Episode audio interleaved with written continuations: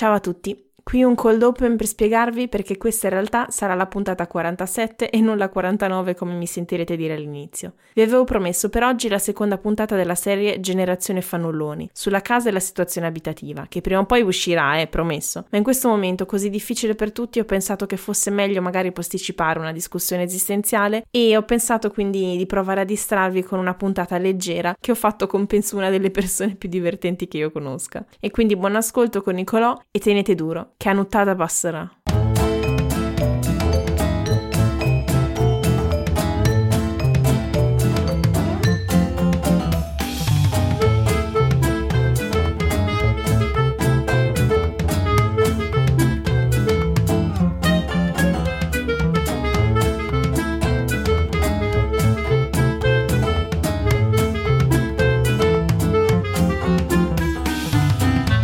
Buongiorno e benvenuti a tutti alla 49esima puntata del podcast Crucchio Terroni Siamo tutti fannulloni, il podcast di una generazione in viaggio oltre le etichette. In questi tempi di quarantena mi sto portando avanti con le registrazioni delle puntate future. Oggi il 17 marzo e più o meno l'unico lato positivo della quarantena è proprio che anche gli amici più impegnati improvvisamente hanno tempo. Oggi parliamo con niente poco di meno che Nicolo Melli di cosa voglia dire essere un giocatore professionista, quali stravolgimenti questo porti nella vita e quanto in realtà realtà si sia persone assolutamente normali. Dalla Germania con furore, come al solito ci sono io, la vostra Carmen, che è cresciuta andando a vedere le partite della Carife, ma ne sa lo stesso pochissimo di basket. Come detto, dall'altra parte dell'Atlantico ci raggiunge Nicolò. Dici un po' di te, chi sei, cosa fai e soprattutto come ci siamo conosciuti.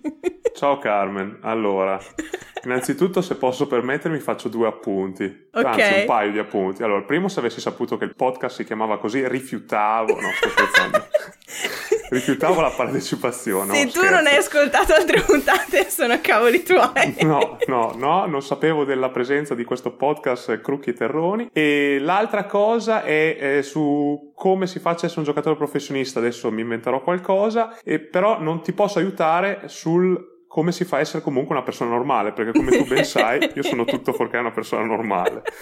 E quindi fate questi, questi appunti iniziali. Eh, allora, innanzitutto grazie di avermi, di avermi, invitato e mi dispiace che non siamo riusciti a farlo prima, ma sai che sono smemorato sì, perché è un po' impegnato fine. così. Quindi... E io sono un ragazzo di, di Reggio Emilia, nato e cresciuto lì, ho iniziato a giocare a pallacanestro a Reggio Emilia, ho fatto tutta l'altra fila delle giovanili eh, lì, ma a casa mia era molto importante eh, anche l'educazione scolastica, quindi c'era questo patto non scritto ma molto chiaro che avrei dovuto prima finire la scuola per poi poter uscire di casa, quindi ho finito le superiori, ho fatto il liceo classico a Reggio Emilia, e gli ultimi tre anni del liceo classico, che è quello che allora veniva chiamato liceo, perché il liceo classico era diviso in ginnasio e liceo, io giocavo già con la squadra professionistica della città, quindi ho iniziato a 16 anni a giocare professionista, eh, giocavo in Serie A2, ho fatto tre anni di A2, poi da lì eh, mi sono mosso e sono andato a Milano dove ho fatto un totale di 5 anni a Milano, anche se il primo anno, verso gennaio-febbraio, sono andato in prestito a Pesaro perché all'inizio non giocavo tanto a Milano e avevo, mm. insomma, avevo voglia di giocare, insomma era una situazione un po' particolare, sono andato a Pesaro. E, finiti i 5 anni di Milano eh, mi sono spostato e eh, sono andato a giocare eh, in Germania, come tu ben sai, ho giocato due anni a, a, Bamberg dove purtroppo per fortuna ho conosciuto anche te.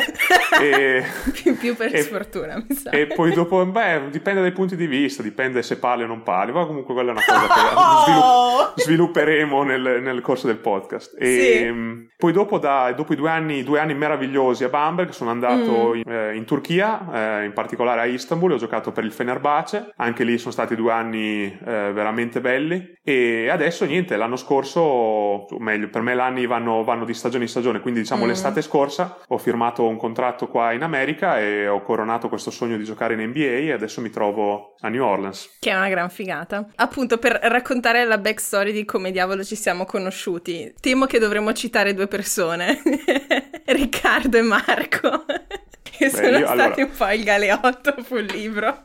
Eh, allora, io Marco, Marco per, colpa, per colpa di questo incontro è in debito con me a vita.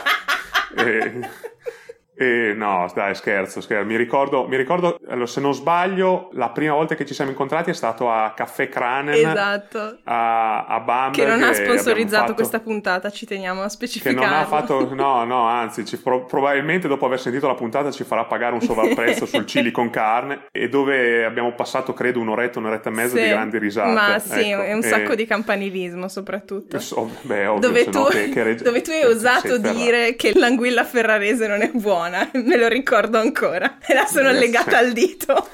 Non, cioè, non, non, è un'opinione, è un dato di fatto. No, è, cioè, no. assolutamente. Comun- è un'opinione tua. Com- comunque, vabbè. Comunque, per tutti quelli che non hanno mangiato l'anguilla ferrarese, non mangiatela, continuate a non è mangiarla. Che state... fritta. Eh, va bene. Vabbè. vabbè. Comunque, Comunque... Questo, avremmo bisogno di un podcast a parte. Sì, esatto, per analizzare la questione filosofica. E, e, una cosa, però, mi sono scordato di dire nella premessa. Mm. Eh, per chi non mi conosce, e probabilmente sono in tanti per fortuna, io, io, scherzo sempre, quindi non prendete seriamente nulla di quello che dico e tutte queste battute sul campanilismo sono battute così, eh, pure, ecco, quindi io non ho nessuna, ho solo veramente rispetto per tutti e, e quindi ci si prende in giro bonariamente ma senza, senza realmente considerarlo. Ecco. Sì, se no non ti avrei invitato, tranquillo. Okay. Eh, no, eh, vabbè, comunque per chi non conosce queste persone, allora sostanzialmente io avevo per lavoro invitato un ex prof della mia università di Forlì, Riccardo Brizzi, a fare una specie di tour in Baviera per fare un evento sui 70 anni della Repubblica Italiana. Uno di questi eventi era stato fatto a Bamberg in cooperazione con Marco che insegna italiano all'università e Marco il giorno dopo l'evento fa "Oh dai, ci becchiamo a fare una colazione, viene anche Nicoloio. Ok. e io tipo ho mandato io ammetto che quando ci siamo conosciuti non avevo un'idea di chi fosse ho mandato una foto a, a Carla mio marito che eh, è un grandissimo fan di basket e tipo gliel'ho mandato e lui fa che cosa? con chi cazzo sei?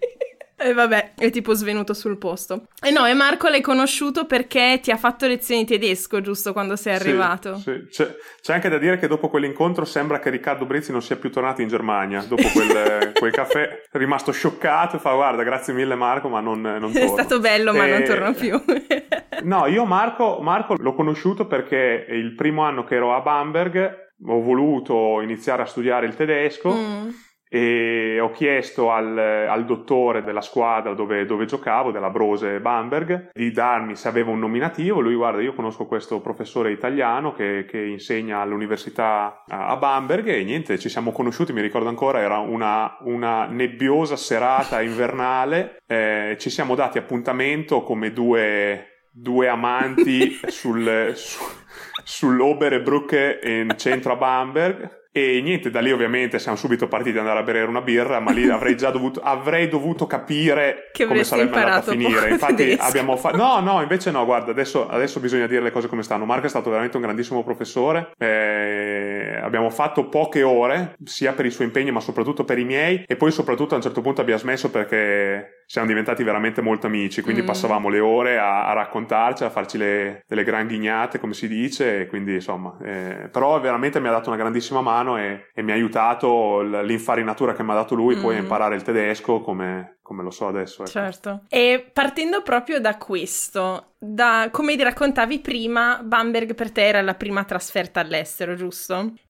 Sì. Quindi mi interessava capire com'è stato per te essere sballottato in questa realtà così diversa, com'era la comunicazione con i compagni di squadra, ad esempio, in che lingua parlavate? Ma allora, tu adesso mi conosci Carmen, quindi io non, non, sono uno introverso, io sono abbastanza estroverso. No shit. E, e, e, quindi, allora, io anche un po' per l'educazione che ho ricevuto e per questo sarò sempre grato ai miei, non ho mai avuto grossi problemi ad adattarmi alle mm. situazioni. Poi cerco sempre, nei limiti del possibile, di trovare la, quando c'è ovviamente l'aspetto positivo. E poi insomma c'è da dire che io avevo proprio voglia di mettermi in gioco quando ho deciso di andare a Bamberg, quindi avevo veramente un grande, un grande entusiasmo. E poi non lo faccio, non lo dico per piaggeria o per, o per altro, ma veramente il gruppo del primo anno a Bamberg era un gruppo straordinario, irripetibile, mm. non ho mai avuto un gruppo così e credo che non l'avrò mai più. È stato, ci sono stati secondo me una serie di pianeti che si sono allineati. Mm ed è venuto tutto molto facile da subito. Mi ricordo anche per dire uno dei primi eventi media che si faceva con l'Eurolega, che è la Coppa Europea di Pallacanestro, e mi avevano messo insieme a un ragazzo tedesco e da lì è iniziata la nostra amicizia. Lui mi insegnava un po' di tedesco e così io ripetevo le sue frasi, ovviamente facendo milioni di errori, ma è stato tutto molto semplice, è stato tutto molto naturale. Mm. Questo sia perché sono anch'io un po', un po', estroverso, come detto, ma anche perché veramente ho trovato un gruppo straordinario di, di giocatori, ma soprattutto di, di persone. Mm. E quanto è stata diversa questo spostamento rispetto a quello in Turchia? Mm, guarda, una volta, secondo me, una volta fatto il primo, dopo il resto, il resto okay. viene. Dopo si tratta di, si tratta di, di, di capire com'è il paese dopo. Mm. Eh, e la cosa, la cosa, divertente è che in Turchia, allora in Germania sono molto bravi perché innanzitutto in Germania amano gli italiani. Mm. Eh, si dice no, che i tedeschi magari non rispettano gli italiani sì, ma, ma li amano. amano. gli italiani non amano i tedeschi ma li, li, rispettano. Nel mio caso io amo i tedeschi, mi sono, mi, mi sono sposato con una ragazza tedesca, quindi io proprio li amo e li rispetto, quindi proprio è fatta completa. E dopo loro sono bravi perché parlano anche bene l'inglese, quindi è stato molto, molto semplice. Mm. Mentre invece andando in Turchia l'inglese. Mm. E mi ricordo che quando ho preso l'appartamento in Turchia bisognava arredarlo, quindi mi sono ritrovato all'IKEA senza nessuno che parlava inglese. A un certo punto io provo a parlare inglese, a un certo punto tu mi, mi conosci, io sono partito con l'italiano e col dialetto reggiano e sorprendentemente sono riuscito a portare a casa tutto, non, non, chiedermi come, non credo che sarei in grado di rifarlo e, quindi così, quindi più che passare da una squadra all'altra la cosa grossa è passare da un paese all'altro con le culture, mm. con le mm. abitudini sia, sia, di lingua ma anche culinarie o, o così eh, di, di, relazioni interpersonali. Mm, certo, però mi interessa, tu adesso quanti anni è che hai? Sei ancora 29, 29, 29. esatto, non sei ancora trentenne. Uh, manca poco. sì, ma tanto. E negli ultimi sei anni, no, cinque anni hai fatto già tre spostamenti, no? Sì, sì, ecco, sì, sì. cosa vuol dire per te questa cosa nella tua vita? C'è questa instabilità di spostarti costantemente? È una cosa che, boh, ti piace, ormai ci sei abituato? Ti pesa un po', però alla fine va bene? No, allora ti dico, prima di tutto, premessa noi viviamo veramente in una bolla dorata, mm. quindi adesso venirti qua a lamentarmi delle mie cose mi sembrerebbe anche in questo momento storico molto inopportuno, anche perché ti dico la verità, non ci sono cose, non ci sono grandi cose di cui io mi lamenterei. Mm.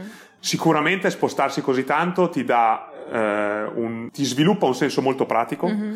eh, che devi comunque stare sempre abbastanza leggero. Poi qua in America ancora di più, perché qua in America veramente puoi spostarti durante la stagione anche una o due volte, a okay. seconda, hai capito? Quindi per dirti, io sono un discreto lettore e qua in America quest'anno me ne sono portati due, capito? Perché se no dopo me ne sono accorto con il trasferimento dalla Turchia, due scatoloni erano solo di libri, tra i miei e di mia moglie, e capisci che dopo dici è tutto peso che ti devi portare in giro. E allora cerchiamo cerchiamo di, così, di, di, adeguarci un po', non che non si, non si, legga, si legge sempre, però, capito, magari quando hai finito di leggere un libro, poi magari se c'è un amico che arriva, che ti viene a trovare, glielo dai indietro, lui te ne porta uno, così stai, cerchi sempre di stare leggero. Mm. Ci sono solo degli accorgimenti pratici che, che devi avere per rendere più facile il trasferimento, che indubbiamente comunque non è simpatico, sai, pacchetta, spacchetta, eh, lascia qualcosa, eh, compra qualcosa di nuovo, qualcosa si rompa lungo il viaggio, però ti ripeto, sono veramente problemi minimi in una vita comunque della quale io sono grato e di cui sono veramente cioè, per la quale sono veramente fortunato. Ecco. Mm-hmm, certo. In mezzo alle mie domande più o meno serie ci sono questa chiacchierata ci saranno anche qualche domanda più basket specific eh, che mi ha mandato Carl che ha detto gli devi chiedere assolutamente questa cosa quindi ringraziamolo per il contributo e la prossima Grazie, è questa Carl. ovvero lui chiede ehm, normalmente se uno ha la possibilità di andare a lavorare per più soldi in un posto stimolante o più importante uno ci va senza troppe pare in più se fai lo sportivo l'equivalente è andare a giocare in un campionato più importante come l'NBA cosa che tu hai fatto recentemente che realizza un po' la fantasia che ti fai al campetto da piccolo quando giochi con gli amici. Però ci sono tanti esempi di gente che non lo fa anche potendo. Insomma, quindi che tipo di fattori entrano in questo tipo di decisioni? Ed è una cosa che si discute tra compagni di squadra o ognuno decide per conto proprio di questi grossi spostamenti, ecco. Allora, io ti posso parlare di quelle che sono state le mie, le mie, scelte e non mi permetterei mai di parlare di altre scelte, anche perché ti dico in tutta sincerità, conosco veramente poche, poche persone con le quali parlo di, di decisioni così importanti. Mm. Per quanto mi riguarda, io eh, da quando mi sono mosso di, di fatto da, da, Milano, ma neanche alla fine di Milano, perché tranne il passaggio da Reggio a Milano che c'è stato veramente un, un salto grosso anche nel, nel, contratto, io da allora non ho mai fatto una scelta dei soldi. Okay. Dei soldi. Eh, ho sempre lasciato sul tavolo dei soldi, sempre. Mm.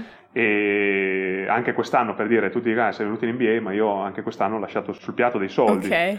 Perché mi sembrava anche quest'anno la scelta giusta da fare, il passo giusto da fare nella mia carriera. Poi sai, lì è come tirare sempre un po' la monetina, mm. cioè ci sono anche tanti fattori che tu non riesci a, a prevedere. E quindi per quanto mi riguarda, quello che, quello che incide è dove sei nella tua carriera, cosa vuoi fare e le possibilità che hai davanti. Mm. E e quindi niente, io ho cercato da quando poi mi sono mosso da Milano di fare sempre queste scelte qua e onestamente ti dico ad oggi sono, sono contento. Poi non si ha mai la controprova, quindi non anche fare il giochino, ma se tu fossi, sai, quello non, sì. quello non aiuta e non ti porta da nessuna parte. E non ho mai parlato con altri giocatori se non proprio con eh, due o tre amici intimi dei loro spostamenti. Dei mm miei spostamenti parlo veramente con pochissime persone perché voglio essere poi nella posizione di poter convivere con la mia scelta, cioè non vorrei mai trovarmi nella posizione di dire eh cavolo l'ho ascoltato, ho fatto sta scelta qua perché ho ascoltato lui, mm. capito? Nel caso in cui dovesse andare male e quindi è anche un modo tra virgolette di tutelarmi, magari è sbagliato, però ho imparato sulla mia pelle di ragionare con la mia testa anche perché poi è più facile, ti ripeto, se dovesse andare male eh, conviverci no? con la scelta. Sì, perché è tua è perché è mia. E quindi ti dico, io personalmente non ti so dire quali sono le altre, le altre esperienze e le altre realtà. Mm. Eh, so che quando si arrivano a scelte di questo tipo sono scelte non facili, soprattutto in più se hai una famiglia o se ti senti responsabile per qualcun altro. Io ad esempio adesso mi sento responsabile anche per mia moglie, mm.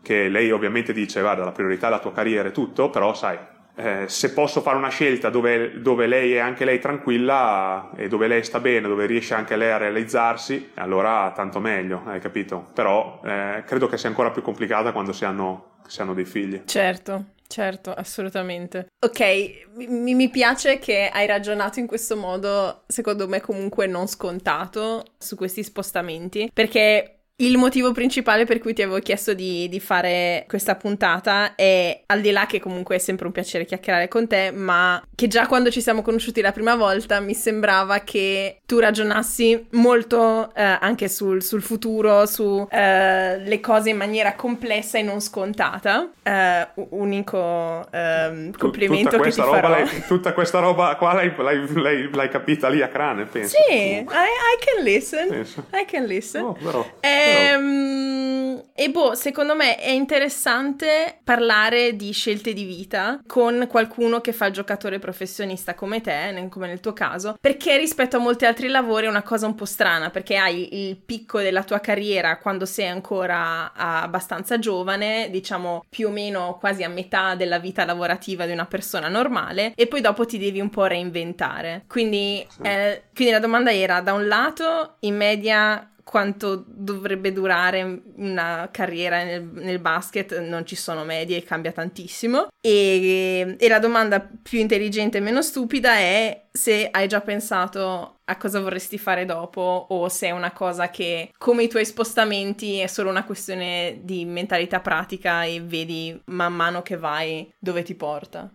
Allora, ti rispondo a tutte e due le domande. Eh, la prima, è, ehm, la prima risposta è che non, non, c'è una media, ci sono tantissimi fattori che entrano in gioco e uno è il, è il famoso fattore C, mm. cioè tu mm. devi avere fortuna, perché mai, poi magari ti, ecco, ti capita un infortunio e, e, lì, e, lì, è finito il discorso. Mm. E, um, il mio obiettivo è quello di fare 20 anni di carriera, quindi mi, mi vorrei ritirare a 36-37 anni. Mm-hmm ma è un obiettivo che non lo so, adesso non so se lo raggiungerò e, e, spero nel caso in cui io non lo dovessi raggiungere o anche che nel caso in cui lo dovessi raggiungere di essere comunque soddisfatto con quello che ho fatto mm. e di avere eh, raggiunto gli obiettivi che mi sono posto durante la carriera. Ecco. Per quanto riguarda il futuro, mh, mm, non te lo so dire, anche perché purtroppo anche questo virus qua ci sta dimostrando come, come tutto possa cambiare molto mm. rapidamente, quindi non so dove, dove sarò. Quello che io ti posso dire è in maniera molto pratica anche se va un po' in contrasto con quello che io ti ho detto prima di come io faccio certe scelte, vorrei essere in una posizione economica dove veramente non devo preoccuparmi di quello che che devo fare per, per sopravvivere, cioè, non mi fraintendete, io, mm, potrei già esserlo, però sai, come detto, ci sono tanti giocatori che si, se- si, sentono, tanti giocatori che magari finita la carriera vanno in bancarotta perché hanno sbagliato un investimento così, ecco, io non vorrei essere in quella posizione lì mm. e quindi poter avere il lusso, un ulteriore lusso nella mia vita cioè di fare le scelte giuste. Ti faccio un esempio molto stupido, che ecco, non è neanche troppo stupido, però ad esempio mia, mia moglie è una, una professoressa mm. e io vorrei essere nella condizione di, di dire quando mi, mi, ritiro che se mia moglie vuole mh, insomma praticare la, la, la, la professione possiamo fare una scelta dopo che lei ha seguito me poter fare una scelta dove io seguo lei, mm-hmm. capito? Cioè se lei dice no, io voglio insegnare, adesso non lo so, vorrei essere nella condizione di poter dire sì, ok, non c'è problema. Ecco, questa è mm. una... è questo è un obiettivo umano che ho, ecco, poi vediamo dove, dove ci porterà la vita, ecco. Ok. E ci sono delle cose che ti piacerebbe fare, ci hai già pensato? Uh T'ho detto, non lo so, non lo so. Io ho veramente grande rispetto di chi gestisce in prima persona anche i propri investimenti, mm. le, i propri interessi, che può essere un appartamento, come possono essere anche delle quotazioni di una società. E quindi mi piacerebbe, ehm, come dicono qua, eh, educate me. Eh, vorrei, capito, imparare in questi anni. Mm che spero mi separino dalla fine della mia, mia carriera, poter arrivare con un bagaglio di, di, conoscenze e anche di esperienze fatte direttamente dove posso poi gestire io in prima persona le mie, le mie varie situazioni, mm. ecco. Però vediamo, non, una professione, diciamo una professione normale non, non, te la saprei indicare anche adesso, anche perché io non, non sono andato all'università, quindi non, non saprei eh, cosa, cioè dovrei tornare probabilmente a studiare e questo onestamente tenderei ad escluderlo, ecco. Ok, certo, sì. Eh, non è tipo, non so, il classico Jordan che comunque quelli che fanno arrivano statunitensi che arrivano all'NBA facendo il college che quindi è tutta un'altra sì, cioè, ecco, anche lì c'è anche, a parte il fatto che adesso c'è un trend molto diverso, mm. magari tu questo non lo sai, ma ci sono molti che vanno al college un anno e poi vanno in NBA, quindi non finiscono il mm. college. E poi anche le lauree che loro hanno mm. sono lauree, però loro sono andati al college per meriti sportivi. Sì. Hai capito? Quindi loro dovevano ottenere un. Loro parlo di loro in generale, poi sì, ovviamente sì. ci sono le eccezioni e ci sono, e magari ce ne sono tante, questo non, non, lo so esattamente, però loro dovevano ottenere degli standard, o devono ottenere degli standard per poter continuare a giocare a pallacanestro, mm. a, allo sport per cui hanno ottenuto la, la, la borsa di studio. Quindi è, un po' diversa, ecco, mm. un, po', un, po', diversa rispetto magari alla laurea che tu... E poi c'è anche da dire questa cosa qua, magari tu ti laurei a 23 anni, 24 a seconda della, della durata della laurea, e poi tu comunque fino a 36 giochi. Sì, quindi... quindi quei 12 anni tu non, non, non lavori, magari non ti aggiorni e sai... È vero che hai la laurea, ma dopo comunque ritorni nel mondo del lavoro con 12 anni di totale inattività, mm-hmm. totalmente fuori da quell'ambiente lì. Sai, non è, Immediato. Non è facile anche, anche nel caso in cui tu abbia una, una, laurea. Certo, questa cosa è interessantissima perché, boh, cioè, secondo me è totalmente fuori da, dal mio mondo, da, da, quella che è la, la mia esperienza e, ed è interessante perché comunque c'entra molto anche con il concetto di, uh, oddio, mi viene solo la parola tedesca, Lebenslangen lernen, uh, lifelong learning. parola italiana non ce l'abbiamo. non. Uh, Beh, non ci sarà una parola sola, esatto, però comunque, vabbè, dai. un insegnamento che dura durante tutta la tua vita. Madonna mia, questo tono alla Piero Angela. Esatto, Ton, parte Bach, vabbè, in sottofondo. Esatto. E quindi no, l'idea che comunque anche se hai studiato, ti devi aggiornare costantemente per poter fare la professione collegata a quello che hai studiato e anche se finisci a fare qualcosa che non c'entra con quello che hai studiato come succede a tantissimi, soprattutto gente che tipo non so come, come io ho studiato scienze politiche, fa tutt'altro, devi comunque reinventarti, professionalizzarti, imparare altre cose, quindi alla fine è come certo. se tu finita la tua carriera fosse alla fine dell'università, più o meno. Sì, sì, anche se poi la, la fine della mia carriera non mi dà nessun certificato mm. che, che, che, guadagni la fiducia delle persone, perché comunque alla fine pensa, cioè, se tu sei una persona no, che ha bisogno, diciamo, hai bisogno di un avvocato. Mm. Io magari mi sono laureato in giurisprudenza a 24 anni, poi ho giocato a pallacanestro fino a 36, no? E poi magari c'è un altro avvocato che si è laureato con me, stesso corso, tutto quanto, però nei 12 anni in cui io ho giocato lui ha continuato a lavorare, ha fatto le sue esperienze, tutto quanto. Ma tu da che avvocato vai? Vai da me che ho giocato a pallacanestro mm. o vai da quello che ha fatto? Hai capito? Quindi sai, sì è vero, ti dà tantissima esperienza, ti dà una grande conoscenza eh, di come lavora un gruppo, questo mm. sicuramente, intendo la, la, la, l'esperienza sportiva, soprattutto ovviamente se fai uno sport di gruppo, ti dà tante, per dire, anche se hai la possibilità di viaggiare, se hai la possibilità eh, anche di cambiare tante squadre, ti permette no, di aprire i tuoi orizzonti. Culturalmente, se sei una persona in, interessata, come magari lo è un mio ex compagno di squadra come Gigi Datome, ehm, ti, ti, arricchisce molto, ti arricchisce mm. molto e in certi casi ti può arricchire di più rispetto a un corso di laurea normale rimane il fatto che un corso di laurea comunque ti dovrebbe specializzare e poi insomma ti dà un attestato che una carriera professionistica non, non ti dà. Certo, certo. Figo. Finirei la parte principale con una domanda scema uh, di Carl.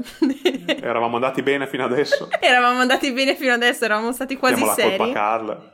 Abbiamo la colpa a Carl. Uh, lui domanda: Visto da vicino, quanto cacchio è forte Doncic?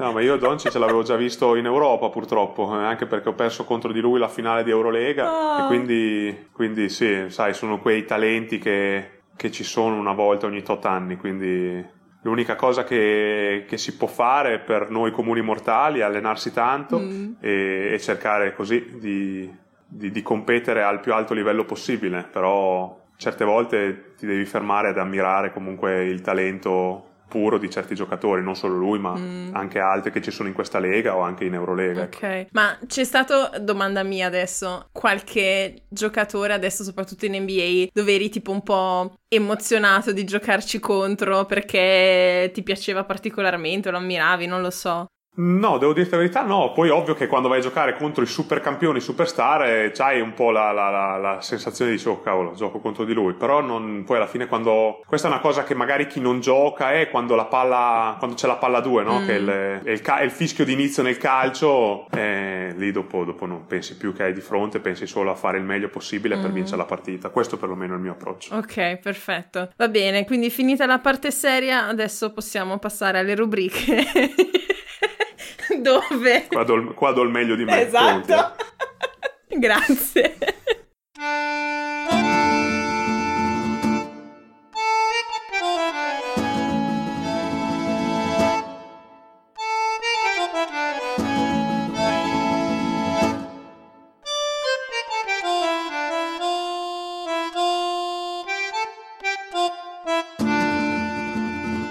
Allora, ben ritrovati alla prima rubrica in giro per il mondo. Per alleggerire o in questo caso incazzonire l'atmosfera del, della conversazione principale della puntata di oggi, continuiamo ora con la rubrica in giro per il mondo. Di tutte le generalizzazioni sulla nostra generazione che si sono fatte, una cosa è vera. Siamo più abituati a viaggiare, molti di noi, magari anche rispetto solo alla generazione dei nostri genitori, hanno preso un aereo, hanno visitato un altro continente, vissuto in un altro paese e quindi l'idea è perché non scambiarci dritte sui vari posti che abbiamo visitato. Oggi in questa rubrica secondo me non potevamo non parlare di Bamberg, anche perché da un lato... Città che offre molto. Esatto.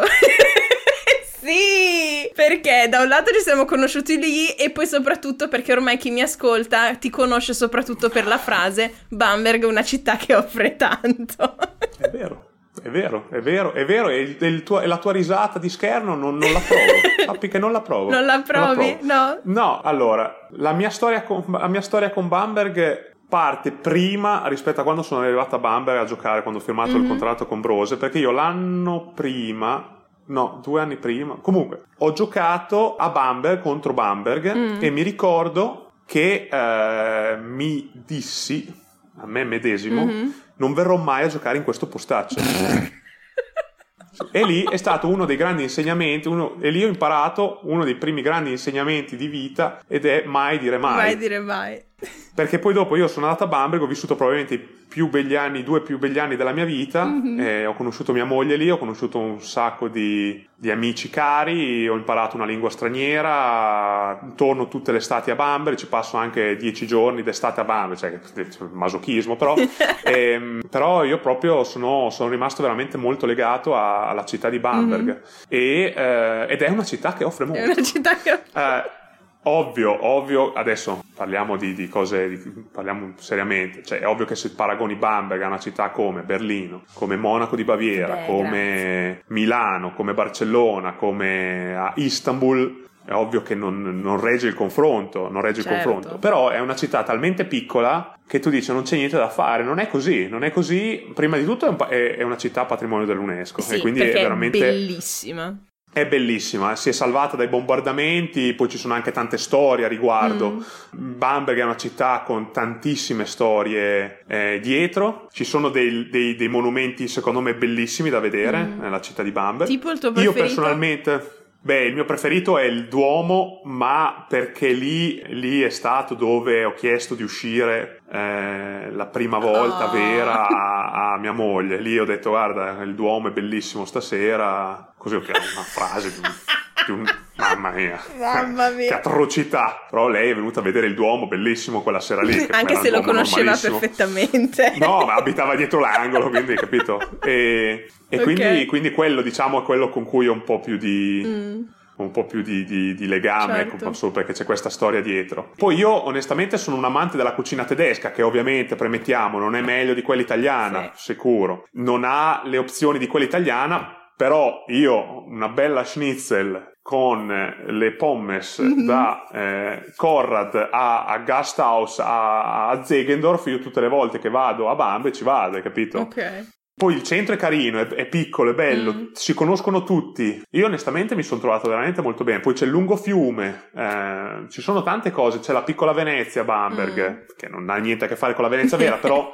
è questa idea di, di questa, questo quartiere sul fiume. Mm. Secondo me è una città, una città molto, molto bella. E sicuramente, secondo me, non è che puoi star lì una settimana. Secondo me, una volta che hai fatto tre giorni a Bamberg, hai visto tutto e, e hai capito un po' come la città. Però io ti dico, io posso parlare solo bene di, di Bamberg. Però ci si torna. A parte il fatto che, tornando al campanilismo, la vera piccola Venezia è Codigoro in provincia di Ferrara. Kmach, cazzo, intendevo Comacchio, non Codigoro. Mi scuso con tutti i comacchiesi che ci ascoltano, perdono. Aperta e chiusa parentesi. Non ti, rispo- non ti rispondo neanche. Lascio cadere questa conversazione sterile. sterile, nel silenzio. Mi rispondi con il silenzio. Sì. Ehm, no, fantastico. Quindi, ok, allora, monumenti preferiti. Hai anche una birra preferita, perché ricordiamolo, Bamberg Beh, è il, allora. la, il, posto con la densità più alta di birrerie in percentuale agli abitanti. Allora, sì, beh, poi se l'abitante ero io c'era veramente una percentuale molto alta di birre. Comunque, questo è un discorso che non bisognerebbe fare da professionista, da atleta professionista. Allora, io, la mia mia preferita è la Ubie. Uh, eh, nice! La Ubie, sì, sì, la Ubie è la mia preferita. Poi ovviamente Bamberg è conosciuta per la Rauchbier, che all'inizio non mi è piaciuta, non, scusa, all'inizio non mi, è, eh, non mi piaceva, mm. mettiamo i tempi verbali giusti, e eh, poi dopo ho preso una eh, mezza ubriacatura, un pomeriggio, un pomeriggio alle tre con Marco e i suoi suoceri, quindi situazione irreale e da lì dopo la, la bevo, però se diciamo se della UB posso berne anche 4-5, eh, della, della Rauch alla, alla, prima mi fermo. Sì, ma in realtà quindi tu hai contemporaneamente contravvenuto alla regola d'oro tedesca kein Bier vor vier, quindi n- nessuna birra prima delle 4 e confermato la regola ascolta, che... i tedeschi bevono il cappuccino alle 5 del pomeriggio. Sono d'accordo, ma sono d'accordo. Ma, ma, ascolta, ma, ma, la birra poi, la birra è perfetta, ma, ma a parte che non è vero che la gente beve la birra a pranzo. Eh, a colazione anche. Sì, no, quello è Frühschoppen, è un'altra sì, cosa, ed è sì, solo vabbè, con la Weizen. Se hanno, se hanno, anche le Hausnamen, se, allora siamo a posto, se, se va bene, allora va bene. Va bene. Dai, bevono il cappuccino con la pizza. Sono d'accordo. Che mia moglie non mi senta di là, però... Sono d'accordo. Però al contempo è anche confermato il fatto che la Rauchbier ti piace dopo la terza, perché dopo sei partito. No, no, infatti la Rauchbier mi è iniziata a piacere perché ne avrò, ne avrò bevuto tre o quattro quel sì, pomeriggio sì. lì e quindi dopo mi, mi sono assurfato al gusto e quindi adesso la bevo però ecco, non ne, ber- non ne, berrei mai due in una sera, ecco, Sì, mentre sì. invece della Ubia, come Marco ben sa, Mm. E U sta Possiamo. per unfiltriert, quindi non filtrata. Lo specifico Sì. per chi ci ascolta. E la Rauchbier invece è la fumicata. affumicata, che è sostanzialmente come bere dello speck. Sì, A no, me è piace un inquiet- sacco, no, però. Sì, a me no, è veramente come bere un pezzo di speck, cioè è una roba inquietante. È come se, tu, come se si facesse uno smoothie di speck e te lo bevi, è una roba... Però è oh buono, my però è god! buono. No. Eh, è così, ok, è questa immagine è terribile, però lo stesso Eh, lo so, piace. però è quello, è quello l'odore che viene su, però è buono. Sono d'accordo, va bene. Quindi Bamberg ti offre tanto, non sempre una moglie, però in qualche, nel tuo caso sì, eh, un sacco di, di Beh, non monumenti. sempre una moglie. Eh, aspetta, allora, detta così sembra che bisogna prendere una moglie ogni anno. Io, io sono stato fortunato che ho trovato mia moglie, ci siamo con- trovato mia moglie, sembra l'abbia trovata sotto un cespuglio. Ci siamo conosciuti, ci siamo conosciuti io e mia moglie a, a Bamberg e quindi io anche per questo sono molto Mm. legato a Bamberg, cioè ci sono dei- degli angoli, ci sono delle- dei, dei ristoranti o delle, del- insomma, dei posti a Bamberg che ricordano ovviamente il- l'inizio di- della, nostra, della nostra storia, ecco, quindi Certo. sono- sarò per sempre legato a quella città lì, ecco. Quindi con Bamberg nel cuore passiamo all'ultima rubrica prima di salutarci.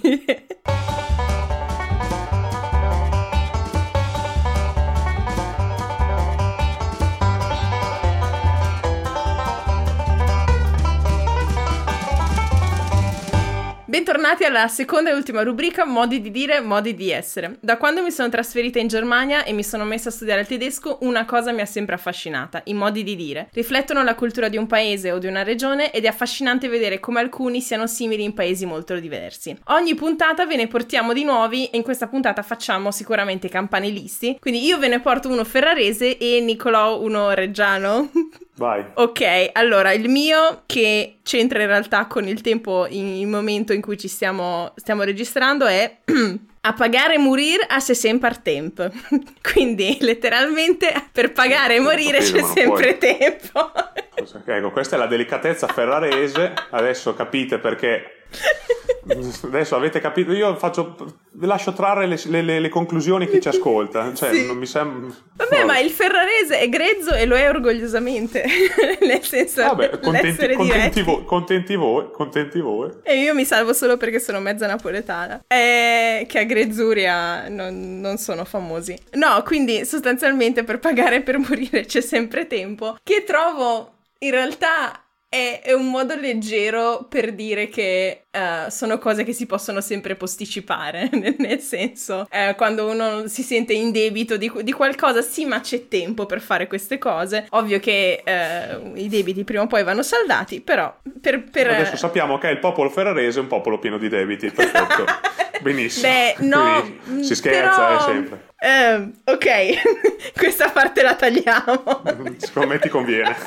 Ok, senza debiti invece sono i, i reggiani o di cosa ci volevi parlare tu oggi? No, no, allora, visto che il dialetto è, secondo me, fa morire da ridere, Mhm. eh, è molto diretto e fa molto riflettere, perché Mm. effettivamente i detti diale- dialettali, ma anche quelli tedeschi, perché comunque il dialetto, insomma, le, le- le lingue locali sono così dappertutto, Mm. ehm, sono molto diretti, però non sono, secondo me, molto adatti ai podcast, i dialetti, perché Ok. ricchi di o espressioni blasfeme o non erano al tempo del Me Too, quindi diciamo le pari opportunità tra uomo e donna, insomma il dialetto è abbastanza, come tu ben sai, Sì. visto la, la frase che ti ho mandato prima per Whatsapp, ecco che non, non ripetiamo, Ma io no. vado invece con un detto più eh, politically correct Ok. e che quando si incontra una persona stupida o comunque che fa dei ragionamenti stupide, a Reggio si dice te femmia un o col bicchiere. Ok. Quindi non si riesce, cioè uno è talmente stupido Mhm. che non riesce, se mette un bicchiere su un foglio di carte, prende una matita, è talmente stupido che non riesce a fare un O neanche se fa il contorno del bicchiere. Hai capito?